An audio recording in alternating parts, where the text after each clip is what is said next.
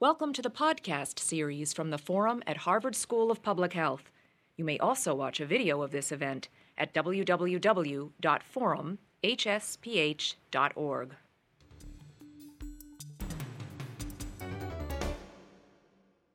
Good morning, and welcome to the Harvard Forum uh, at the School of Public Health here at Harvard.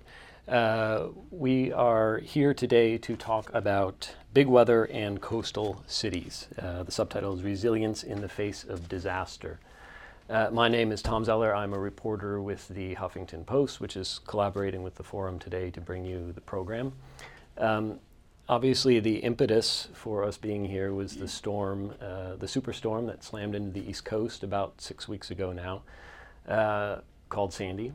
Um, that storm, uh, I believe, if my statistics are right, uh, left dozens dead. It ravaged coastal infrastructure. It put millions of homes and businesses with, out of power. Uh, and it forced everyone to begin thinking about how we better prepare our coastal cities for these types of disasters, uh, particularly if, as climate models suggest, we're likely to experience more of this sort of thing. Um, I think it was just on Friday, President Obama requested some 60 billion in federal aid uh, to address some of uh, the impacts in the states that were hit. Um, and so I can think of no better group of folks uh, to help us start wrapping our minds around these and other questions. And I hope you all have uh, questions for them as well. And I'd be honored to introduce them. Uh, just here to my left is Richard Serino, who is uh, who has been since 2009 the deputy administrator of the Federal Emergency Management Agency, uh, where he works to, and I pulled this quote from the web uh, to build, sustain, and improve the department's capacity to prepare for, protect against, respond to, recover from, and mitigate all hazards, which sounds like a very tall order. Um, prior to his appointment at FEMA, uh, Rich spent 35 years working in emergency preparedness and response roles for the city of Boston, including as chief of Boston's Emergency Medical Services and assistant director of the Boston Public Health Commission. So, welcome. Uh, next to Rich is Paul Biddinger. Uh, he is chief of the Division of Emergency Preparedness and medical director of Emergency Department Operations at Massachusetts General Hospital. Paul is also an assistant professor at Harvard Medical School and Harvard School of Public Health. Uh, and he was also one of six members of the Mass General staff who were deployed to uh, New York City uh, to help with relief efforts in the aftermath of Sandy. So, welcome, Paul. Uh, then we have Jerold Kayden.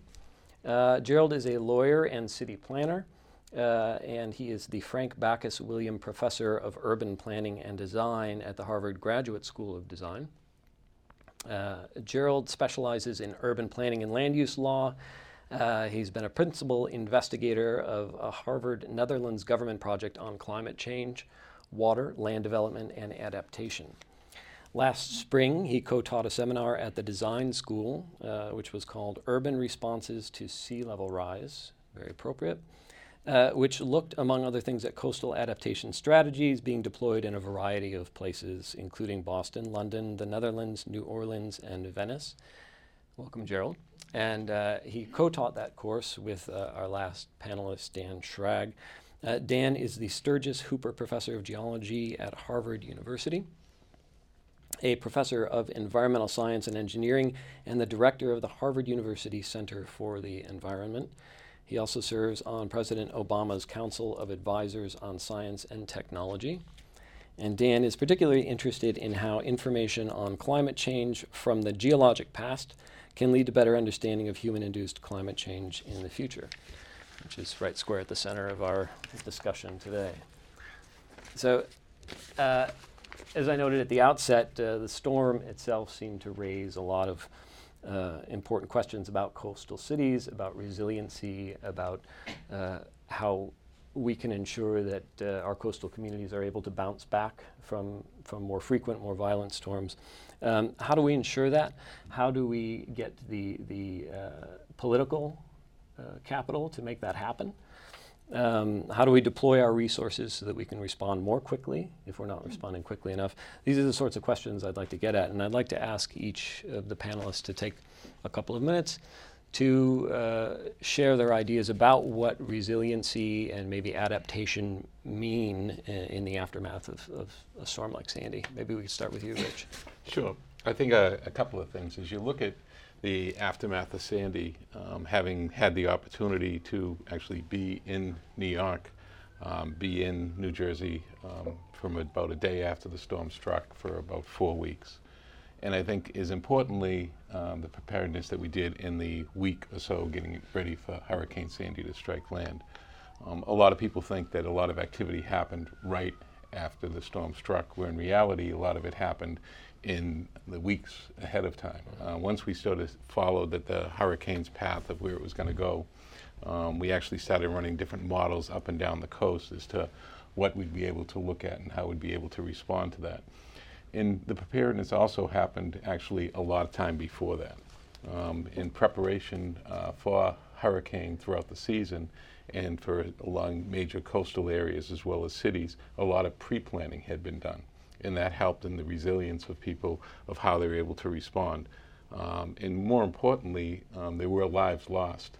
But because a lot of people prepared, a lot of people listened, a lot of lives were not lost as well.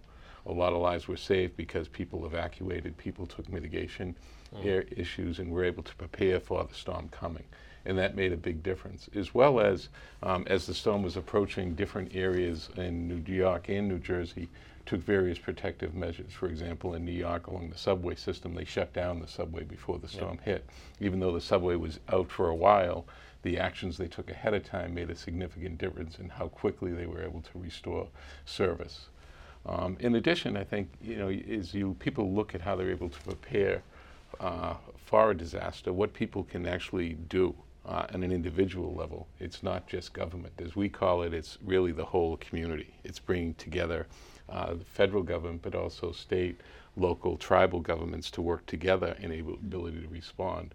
It's also bringing together the faith-based community who do, you know, huge amounts of work. I don't think people realize the amount of work that the faith-based community does, whether it's the Southern Baptist, Catholic Charities, mm-hmm. um, countless uh, religious organizations that actually able to actually help out uh, during a disaster, as well as bring together the private sector. The private sector plays a huge role in disaster and having people at the table um, and re- really able to, to, to come together.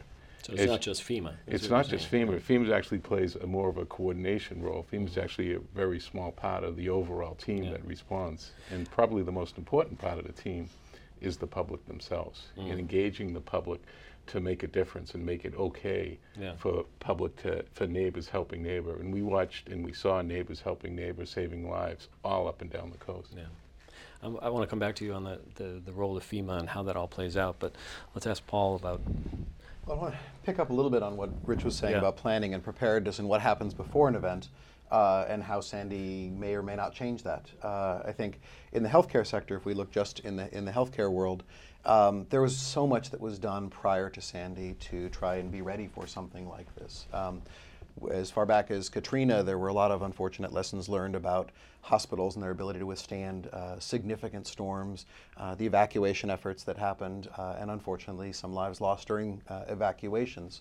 Um, since that time, th- there's been a national focus to really harden facilities, meaning making them tougher, more uh, resistant to the effects of, uh, of hurricanes, and, and try and make it so that there would be fewer lives lost with, with storms hitting hospitals.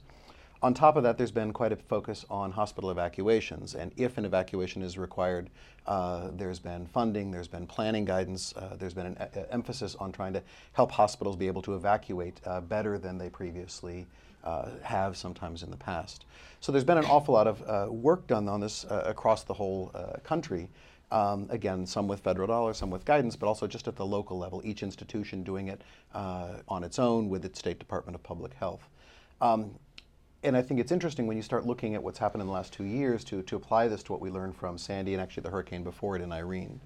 Um, based, I think, on some of the lessons we learned from uh, from Katrina, uh, there were uh, there was a real emphasis on evacuating hospitals for Hurricane Irene uh, from New York City, the hurricane that came last year uh, to to the New York area, but really didn't strike New York with with nearly the intensity that was forecast.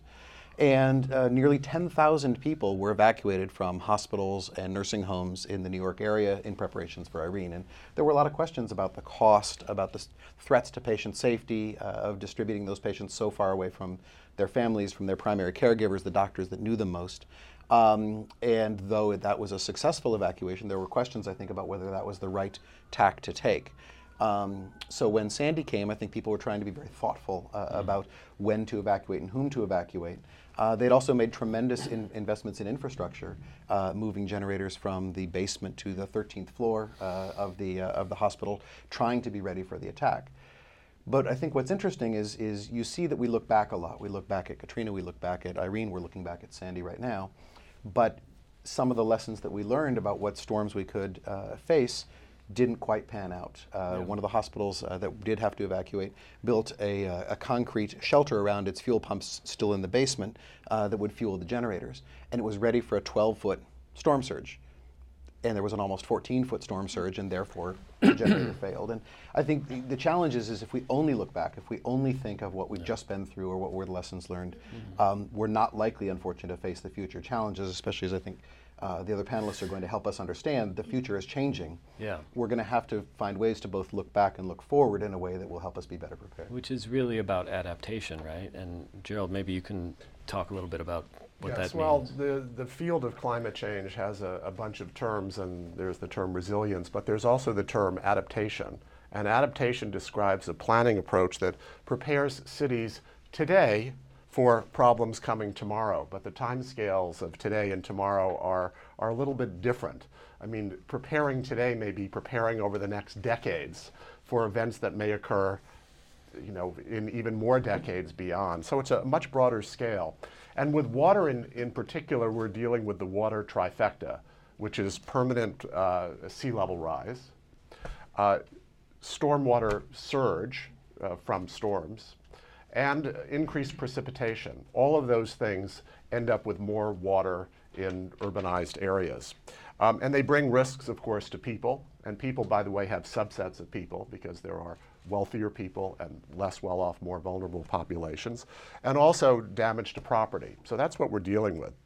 And I've been doing an interesting project over several years with the Dutch uh, who, of course, have been dealing with these problems for centuries. In fact, the Netherlands itself is a country that has been more or less created out of water through something they call empoldering, or the creation of polders. But 50% of the Netherlands is below sea level. 60% of its population is below sea level. 70% of its gross domestic product is below sea level. So if they don't get this right, um, they have a real uh, problem. Now, they haven't always gotten it right, even though they've existed for centuries. And in fact, they had their Hurricane Sandy, but it was even more catastrophic in 1953, a flood uh, that covered uh, 600 square miles, but more importantly, roughly 1,800 people were killed in that flood.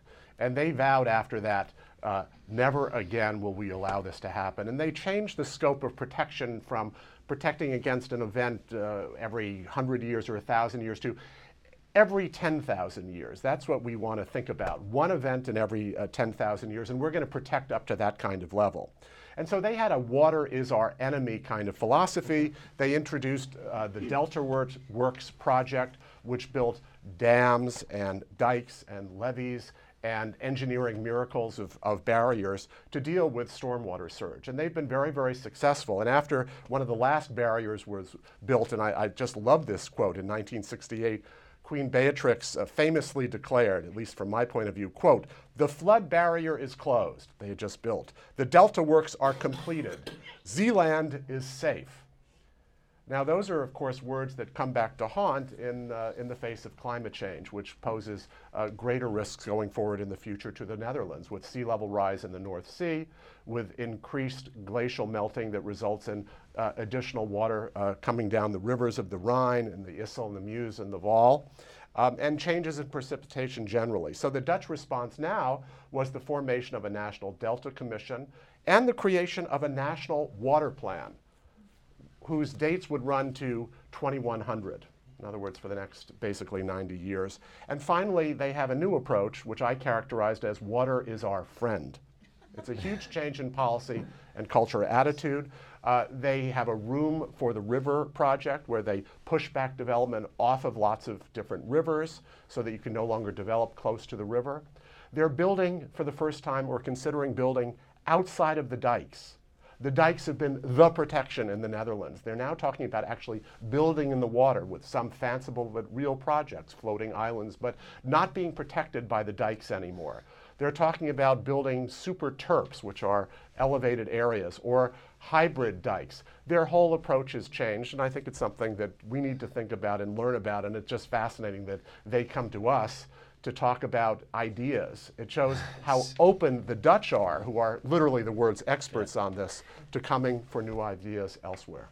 So, uh, given all that, is is is Sandy sort of a catalyzing moment for us? Where does where does that take us from Well, I here? think, I think that's interesting. So, from my perspective as a climate scientist, Sandy was a special point for a number of interesting reasons. When you look back at Katrina, now 10 years ago, when you look back at um, uh, uh, even Irene a year ago, a year and a half ago, you didn't have the public conversation about climate change to the extent that you do now. You didn't have the discussion of vulnerability and adaptation the way you do now.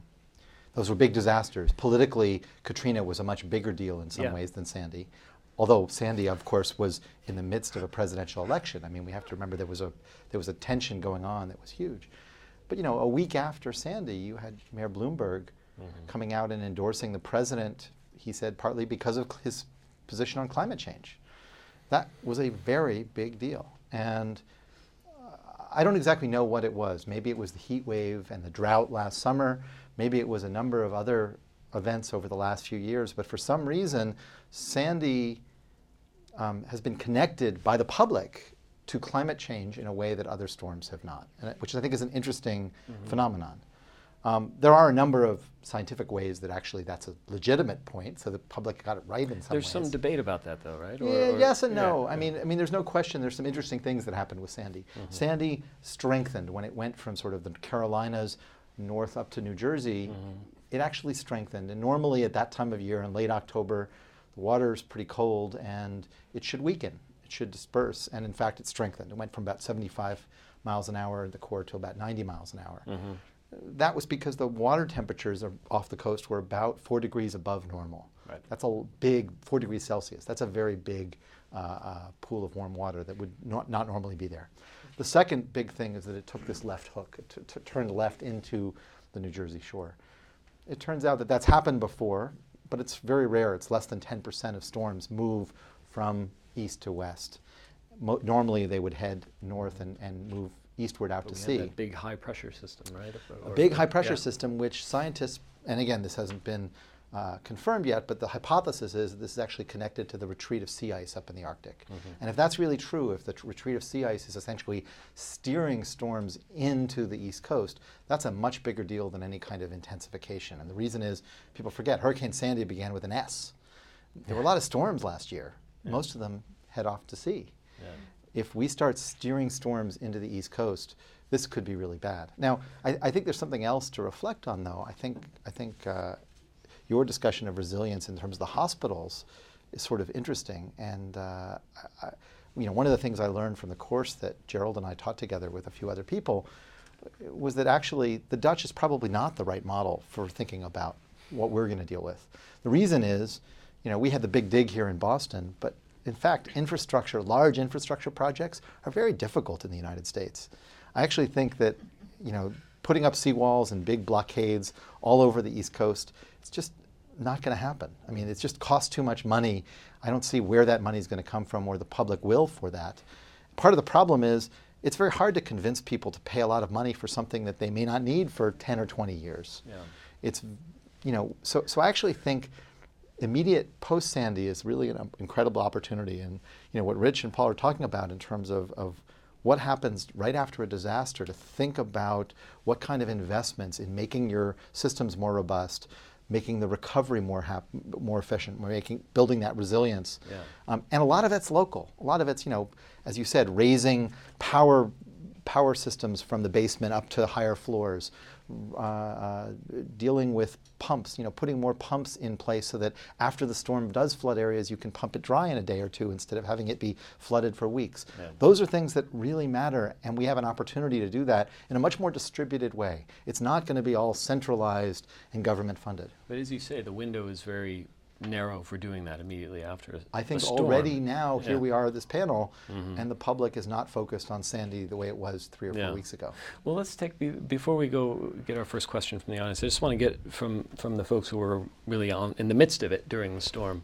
Rich, what was uh, what sort of innovations um, did, did FEMA deploy in this storm versus uh, you know previous storms? Well, we actually did a, a number of things quite differently. We actually, uh, for innovation, we actually uh, dispatched a team of folks to New York to actually do just innovation uh, that brought in people from outside agencies, which we really hadn't done in the past, everywhere from uh, the Harvard Humanitarian Project to people Geek Without Geeks Without Bounds mm-hmm. to all sorts of different groups, some that I have never heard of, uh, that actually came together, 30 different groups on the ground to develop uh, solutions in real time on the ground. Mm-hmm. Uh, s- things of putting up mesh networks uh, in areas that didn't have any connectivity, mesh networks set up in Red Hook and parts of the Rockaways. Was this uh, done beforehand? This was, was done on as as, as it, was, happening, literally yeah. like a day after dispatched mm-hmm. a number of people. In addition to that, we also did, did some uh, adaptability as well as is looking at uh, how we can take some of the resources that FEMA has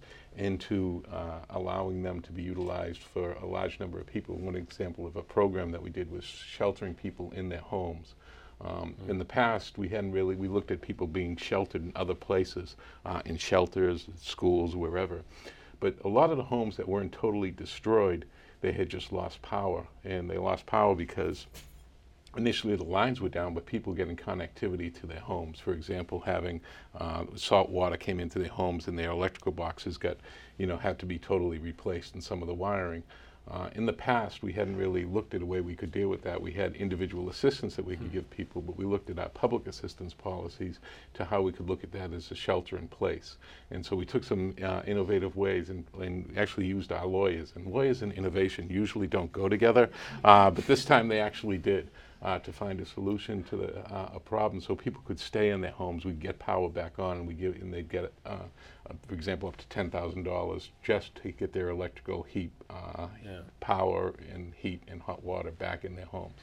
And there was a whole, there was a, a number of different things that we did, yeah. uh, literally, in order to respond. Some we had tried before in Isaac, some we had utilized in Joplin during the tornadoes in Tuscaloosa mm-hmm. the last few years, uh, and brought a number of them together yeah, so this is a first real field test of a lot of uh, these for, things? For some, some were brand new together? that yeah, uh, the yeah. innovation team developed, the STEP yeah. program that uh, sheltering in place, as well as sort of how we responded to some of the political needs of having high level uh, personnel with mayors and uh, borough presidents. How did that look on the ground when you, when you arrived? Um, I'd love to get your impressions of how things were orchestrated. Yeah, I, I think you know it, I arrived uh, about uh, within 24 hours of, of uh, when the, the, storm made landfall, mm-hmm. Uh, and some of the uh, some of the utility systems and others uh, were having some of their biggest challenges. And I, I, think one of the things you see is great success was actually the contingency planning itself. Um, that I mentioned the challenges with hospital evacuations in Katrina, and I think um, though unfortunate, it was remarkable how quickly and how efficiently the hospitals were evacuated in uh, in Manhattan. Mm. You know, Bellevue, the flagship hospital of the of the Health and Hospitals Corporation, municipal hospital there, a 700 patient hospital, 25 stories. Uh, patients were carried down 25 stories. Uh, there was not a fatality uh, in that evacuation. The same with New York Langone. Um, and, and, I think to carry out evacuations of that size in that speed was absolutely remarkable. Mm-hmm.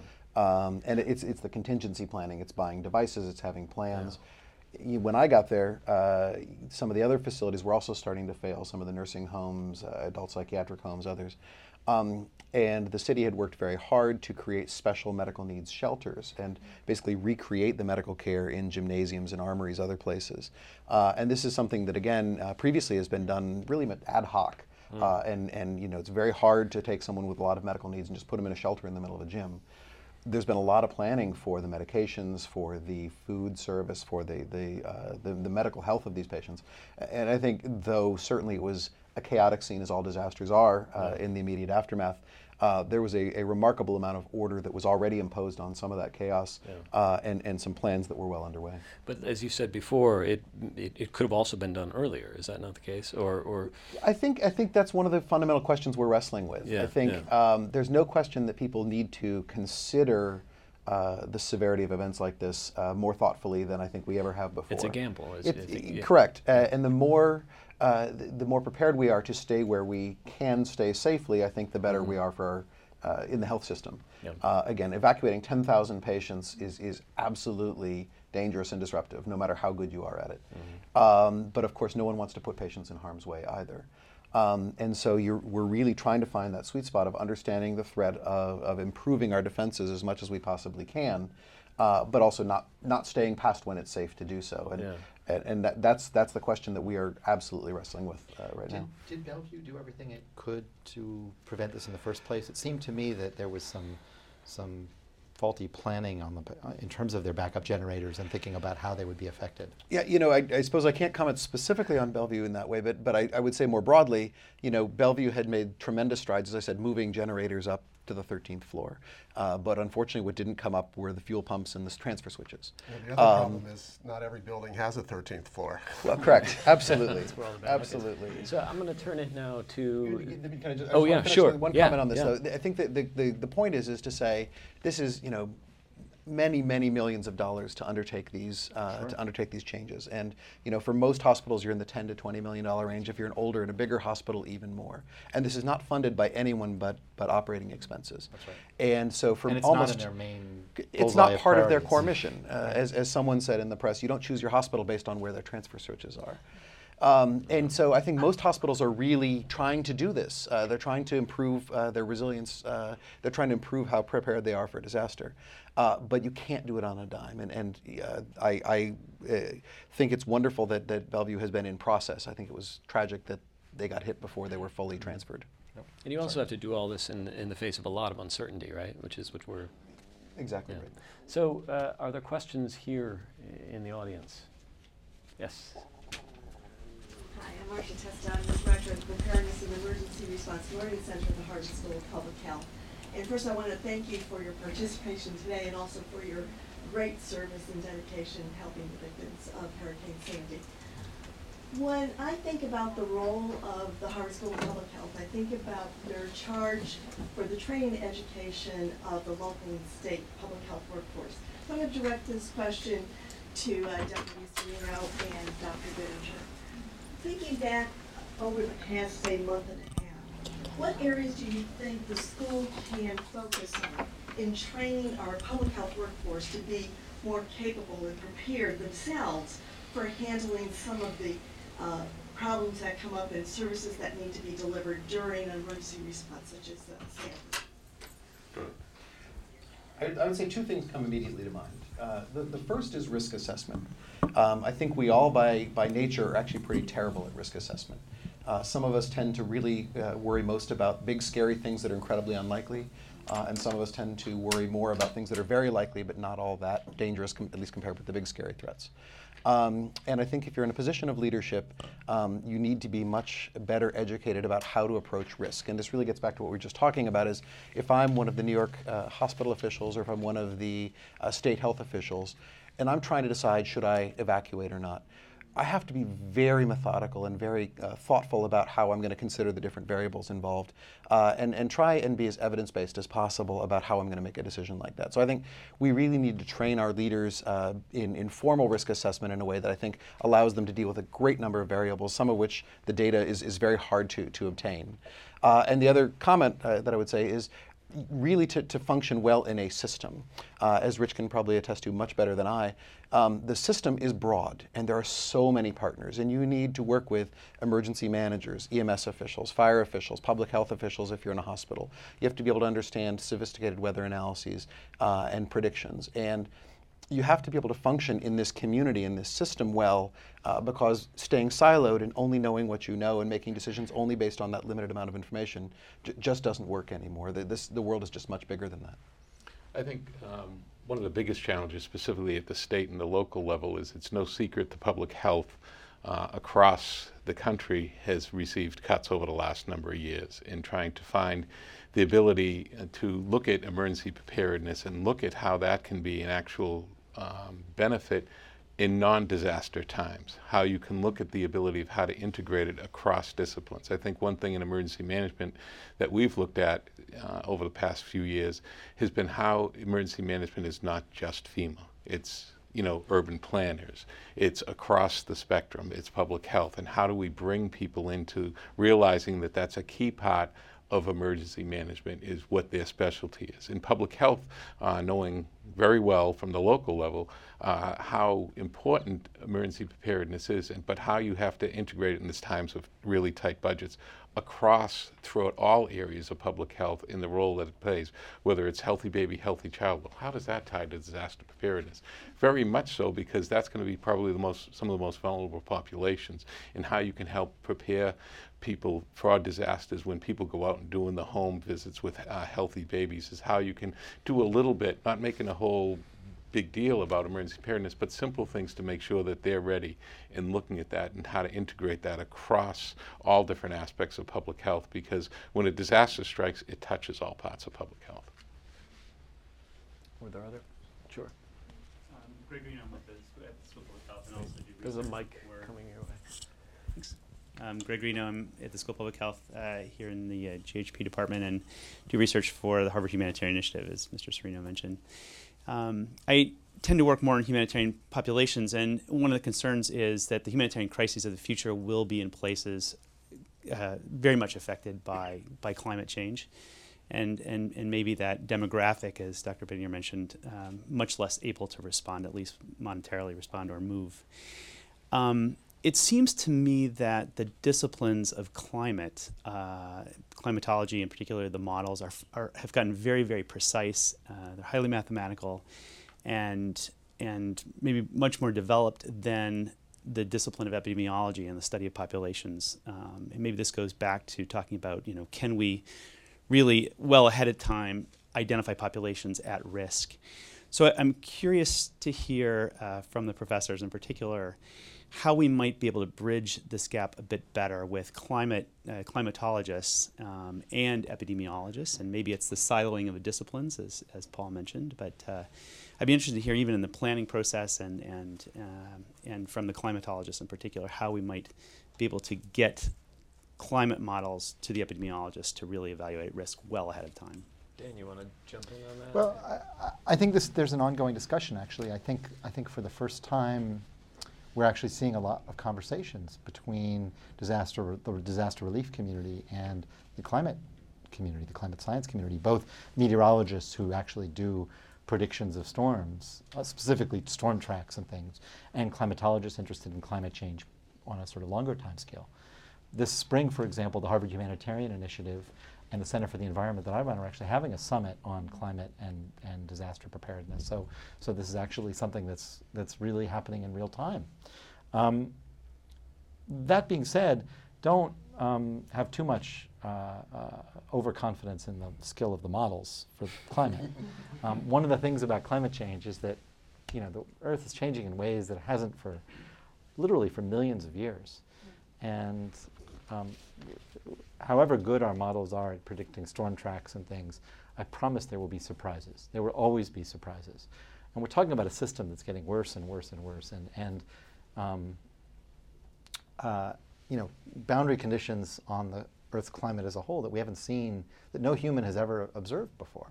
So there will always be mistakes. There will always be surprises, and um, you know, so somebody might predict a 10-foot storm surge, and you get a 13 or a 14-foot storm surge, and when that happens, communities that you didn't think you thought were actually well prepared, suddenly everything falls apart. And and I think. Uh, uh, no matter how well we prepare, um, there are going to be breaks. There are going to be systems failures. And when that happens, um, uh, the question is how do we respond? I'm also interested in the, in the more, in some ways, a, a planning approach, which is to say each of those opportunities is, is, is actually the time where capitalization is done. It's the disaster relief that we, is going to provide the dollars that are going to build in adaptation on the long run. And so, and so what's very important every time, and right, and right now it's not really codified in the rules, mm. we rebuild, but we don't necessarily rebuild better. And it's really important every time there's a disaster in any part of the country, whether it's a drought or a heat wave or a forest fire or a flood or an earthquake, that, that we make sure that it's an opportunity to raise the building codes, to actually raise the bar on the standards of all types, because that's the only time we're going to have the money to do that. Why haven't we been doing that until now? I mean, we've we've had similar conversations before, although we we tend to be synthesizing these things around climate change now in a way that maybe is new. But you know, look, the climate discussion has been around for 40 years. Why are we so? Why are we still talking about? Remember this? first that climate is still a politically contentious Mm-hmm. issue in this country. But second, I think there's a more f- simple reason, just in terms of disaster relief. Um, we're a country filled with compassion. When we see a, a community suffering, the foremost thought in our minds is to make sure that that suffering goes away, that we come in with, with fixing their electricity, fixing their, their, the safety of their communities, um, giving them, turning their heat back on. Um, this happened a year ago in Connecticut during the big ice storm. And we don't, you know, in, in, the, in the heat of that moment, we don't necessarily, or cold of that moment, as the case may be, um, we don't think about, oh, we really should be raising the bar. Um, it's hard to do that when people are suffering, to say, well, I mean, politically to say, you know, we're not going to give you relief money unless you actually build, rebuild a little bit better. Sometimes, or, or perhaps even leave that. well, that's the other Right, thing, right. and, and, and actually, um, the, the keeping people out of harm's way is a, is a discussion that's much more difficult politically, and we have to start talking about things like insurance, right? Question of federal yeah. flood insurance, federal crop insurance, and issues like that that really do, in some ways, guide long-term decisions on where people live. I know you want to jump in. I just want to see if we have a question from the online audience, and I'll circle back to this. Hi, we have a very active chat going on online, so Ah. I just want to ask some of those questions. Uh, the first one What is FEMA doing to inform home- homeowners and volunteers about the dangers of mold, asbestos, lead when conducting cleanup? A, a number of things. We actually have uh, teams that have gone out into all the affected areas that are working with us, uh, specifically with the state and then in New York City and the cities and the counties as well, because a lot of these are specific issues um, in the that the city has to deal with to get permits for people to go back into, whether it's from public health, whether it's from the local uh, electrical, uh, to get permits to go back in. So what we've done is put a lot of information uh, out to people to make awareness, whether it's um, on not just websites, but actually going door to door to let people know. And then also when they uh, register for individual assistance, uh, we make sure that we give as much information as possible, whether it's uh, mold or whatever other issues may be. Um, one of the things that we've been working with a lot of the voluntary agencies to go into homes specifically to, to pull out and help what they call muck out the homes to get the wallboard out, to get a lot of that out early on uh, to, to get the mold out.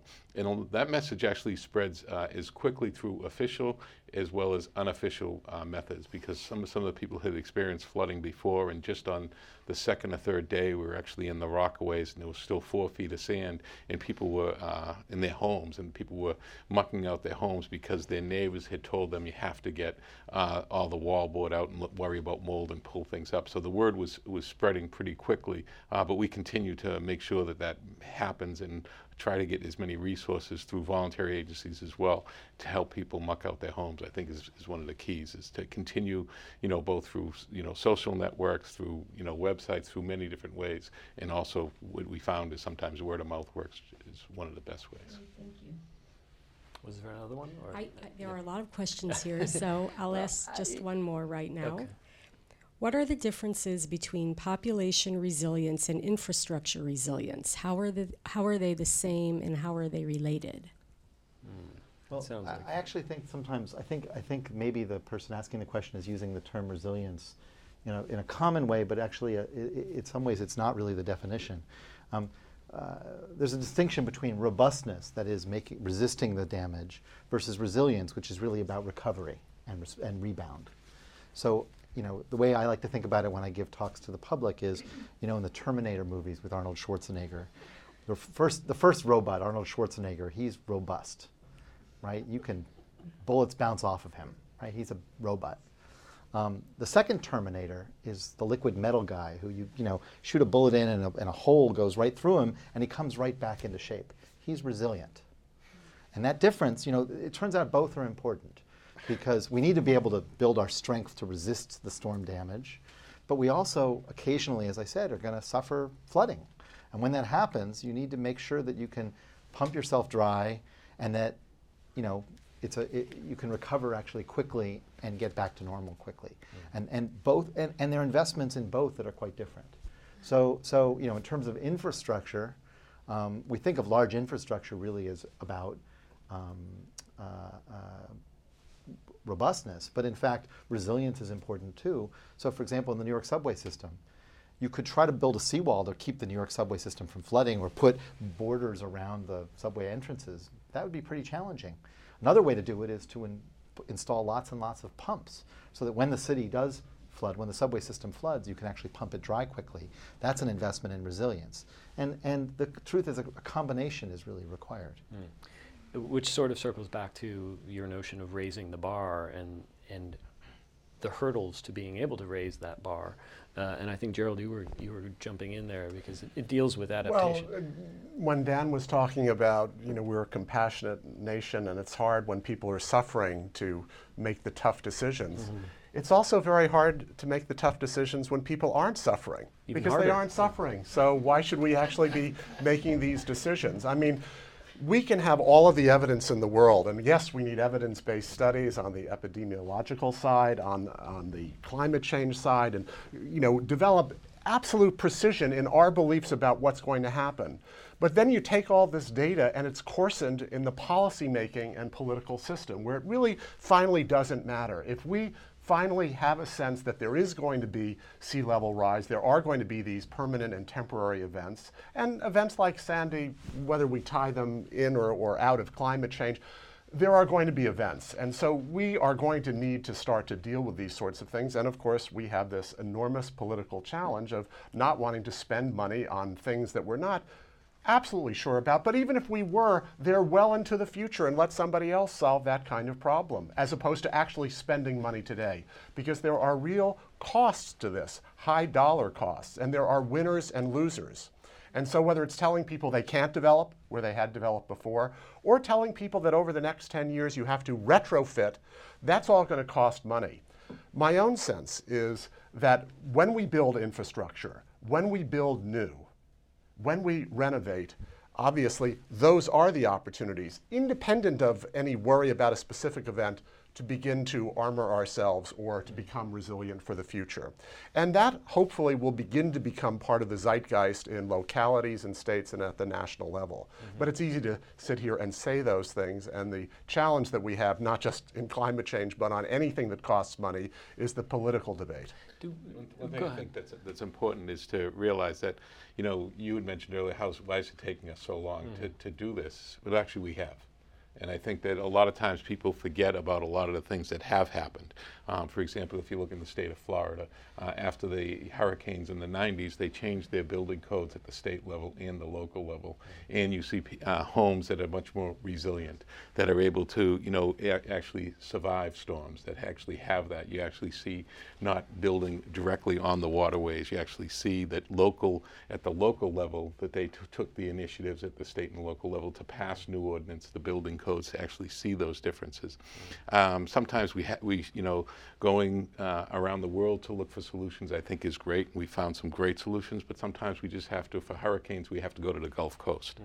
They've survived many hurricanes, they've changed a lot that we have not had maybe as much the, up here in the Northeast to look at how we're able to, to build a, a bit more resilient, to look at like places like Florida, some of the other states that actually have done that. We learned in New York, they learned, we learned in Boston as well from what happened in Katrina, mm-hmm. from where, you know, electrical, whether it's generators, electrical boxes, you know, you don't see too many new facilities that are, you know, in hospitals certainly being put in a lot of it in the basement. Mm-hmm. Um, and I think as we go forward, I think there has been uh, a lot of progress made. There's still an awful long way to go. There are, you know, a lot of, you know, as, as we rebuild in certain areas, certain things we ha- we spec, uh, stipulate where they have to be. So there's a, a, lot that has happened. There's still a long way to go, but I don't want people to think that nothing has happened. Sure. Well, that's a very good point. I think I think we have to think about some of the driving forces behind those long-term changes in building codes and standards. Um, I think the insurance industry is incredibly important, and we're going to have to have a debate about that. Mm-hmm. Yeah. You know, Office of Management and Budget estimated over the last, I guess, in, a year ago, they estimated that we've been spending about 11 billion dollars a year in disaster relief. Um, that's just by the federal government. That's not state and local expenditures. That's a lot of money, and it's going to be more. And if you look at the private insurance market, there are many systems where the private insurance has basically just said we're not going to actually insure this. The state of Florida, for example, now is basically backing um, uh, storm insurance for the whole state. Mm-hmm. It's not clear that they actually have the resources to do that, but they are basically doing it. Um, so the question is, if a really big storm hits Florida, will the state of Florida actually have the money to actually make good on that promise?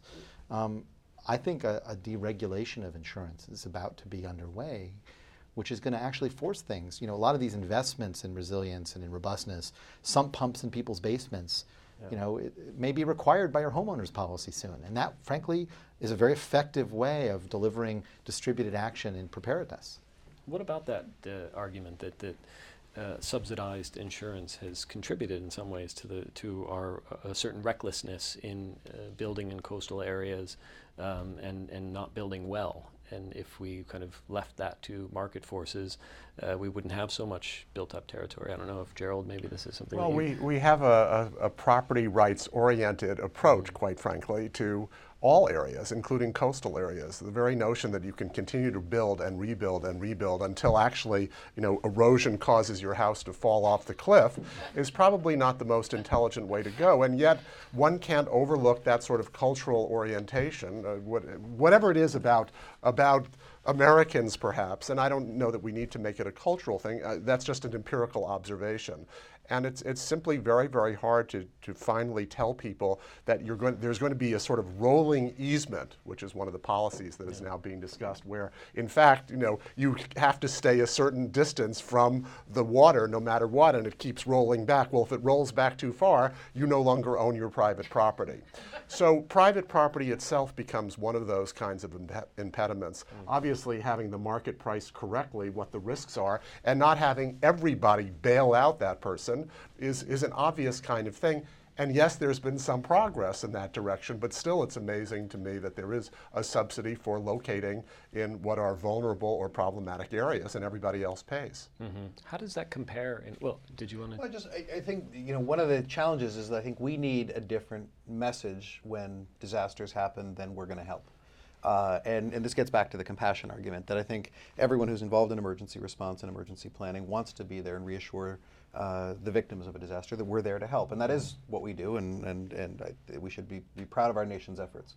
But we also need a message during time of a disaster because, as was already said, that's the only time, unfortunately, people listen. But is that we all share responsibility. And I think uh, there have been a lot of things, uh, and again, Rich can actually comment uh, on this, but locals and states, uh, I think, now understand more than they used to that there is no uh, white knight that's going to ride in after a disaster and make it all better. That, that they share in uh, that they share in local preparedness and response the way the federal government does, the way individuals do. And I think when disasters happen, I think we actually need to do a better job on the on the planning and leadership side, messaging to the public that we all share in this responsibility, and now is the time to start preparing. And whether it's put in a sump pump, have a better home, disaster kit, update lists uh, so that you can be in, in touch with loved ones. We've got to do it right then because, as, as we've already said, we're going to lose the attention of the public quite quickly. Mm-hmm. And is that how does that compare to say the Netherlands in terms of uh, do we need something even bigger than Sandy? Do we have, need a more existential threat before we actually start to raise the bar in ways that a country like the Netherlands? I'd hate to say we need it. Yeah. Uh, and again, uh, it, it, as Dan pointed out, the Netherlands is not the model it, mm. because every country has a contextual situation. And when you've been living with water for centuries, I think in your DNA, uh, you have a different approach to water than what we might have in this country. But I'm still curious about whether the emergency responders will ever be able to say, you know, out of their sort of profession, no, this time, you know, we warned you last time, and you know, you've got to just live with this condition now, finally, in a very different way than you've ever lived with it before, because we we set this up in advance. So when the next disaster hits, will both of you be saying to people this time, no, we're, we're actually we, we can't help you, and we told you last time, we warned you, yeah. you know. Rich, can, can FEMA deliver that kind of that kind of tough love? Is, is FEMA Well, I, I think one thing we, we are not going to do is when a person's in their time of need, and it's not really FEMA, it's more the state and locals, uh, and having been one for years, when somebody is in their time of need for life-threatening situations, we're to, people are going to go in. Uh, however, we are not going to go in, you know, when it's not safe.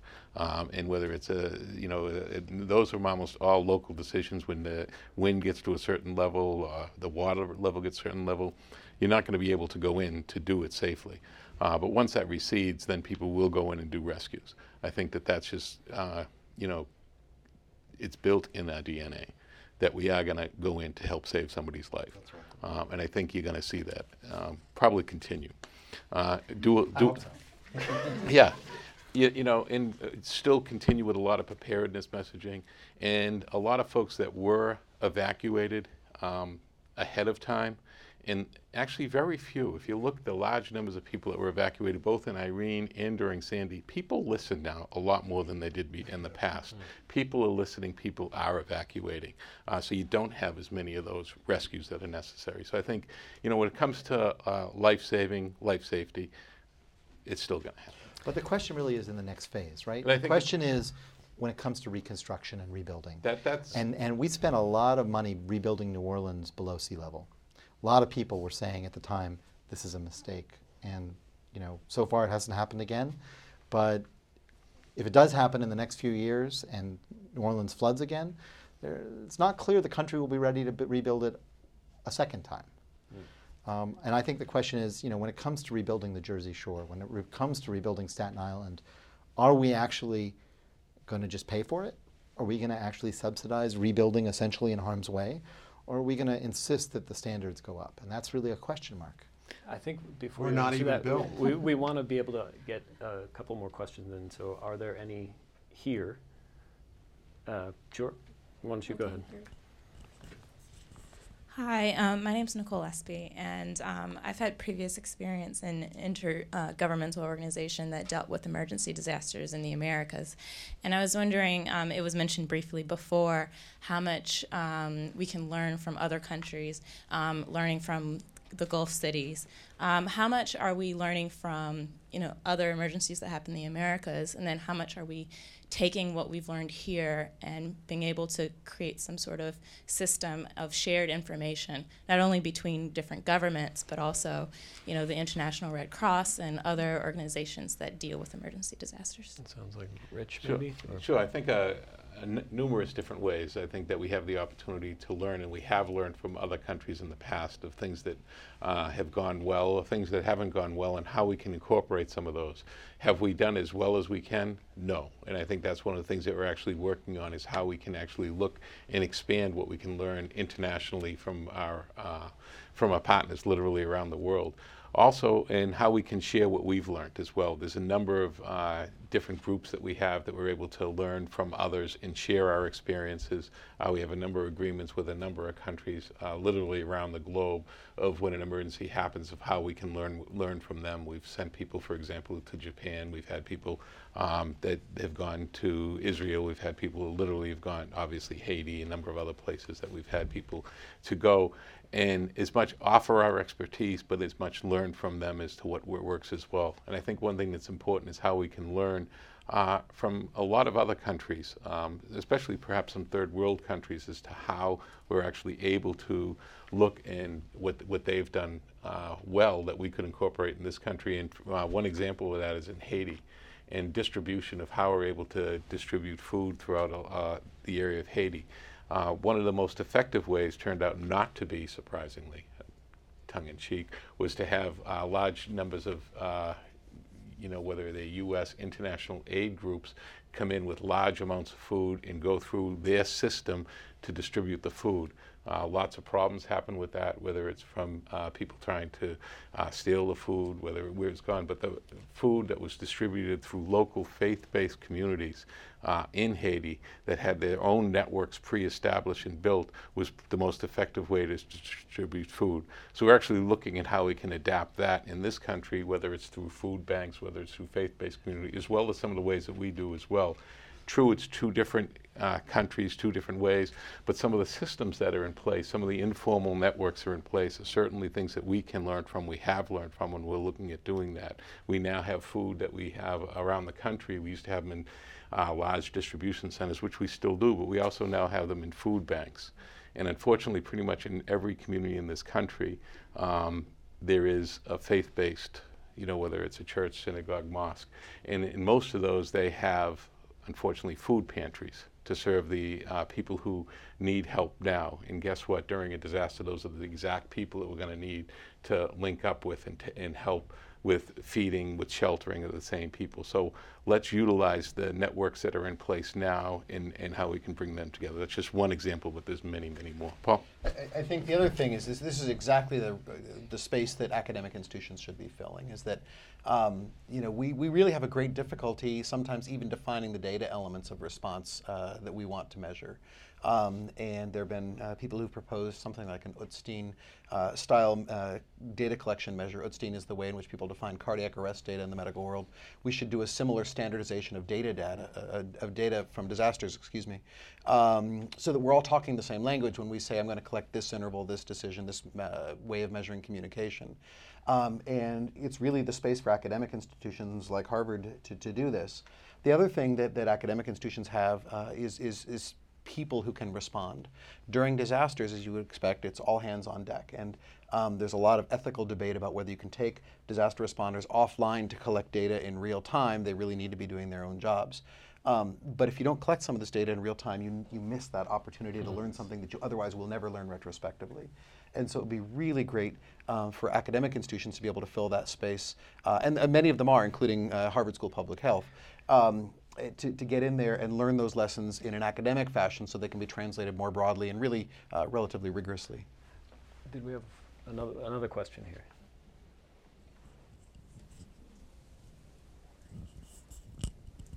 Hi, I'm Josh Glasser with the Department of Global Health and Population here at the school. Um, we've talked a lot about the need for adaptation and the need for preparedness investments, and those can certainly be very cost effective strategies, but they're also extremely expensive, and different households have vastly different abilities to pay for those type of investments. So, how do we build kind of equity considerations into some of these strategies that we're taking in a proactive and preventative manner?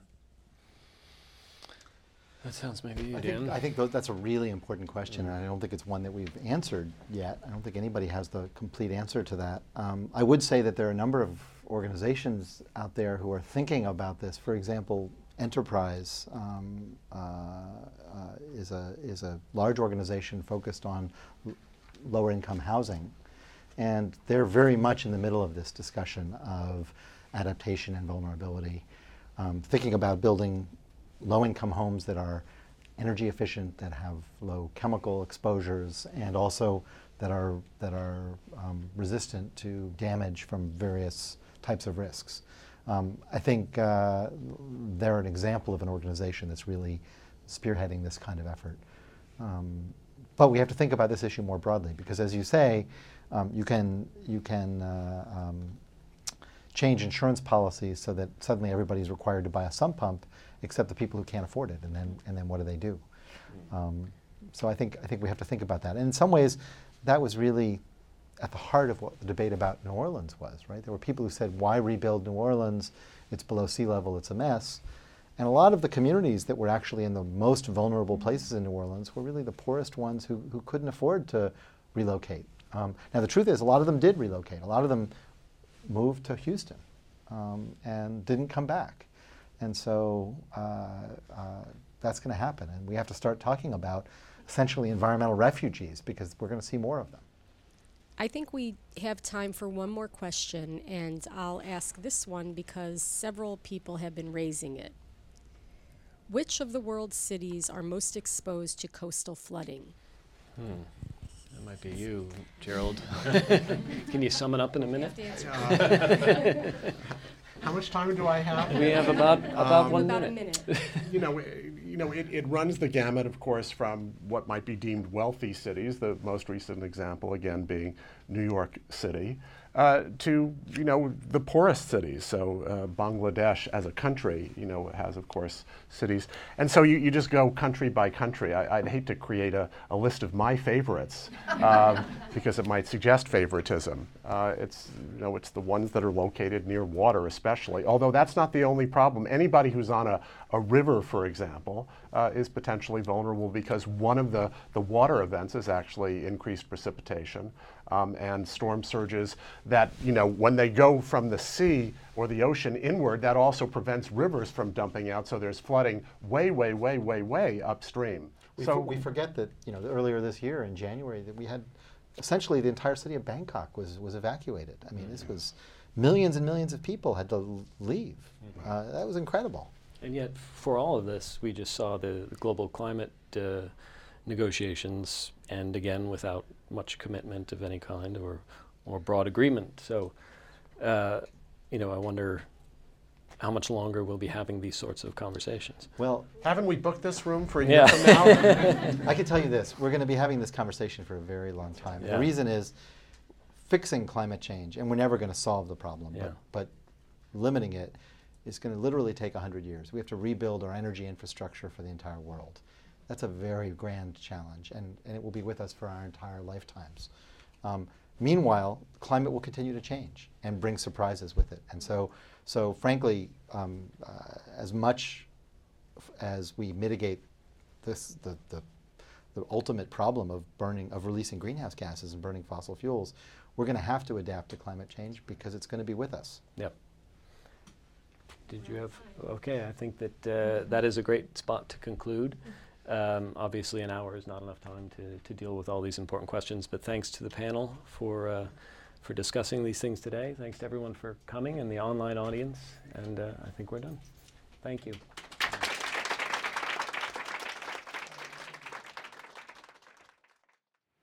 This has been a production of The Forum at Harvard School of Public Health. You can find the complete video of this event and post your comments at www www.forumhsph.org. Thank you for sharing the forum.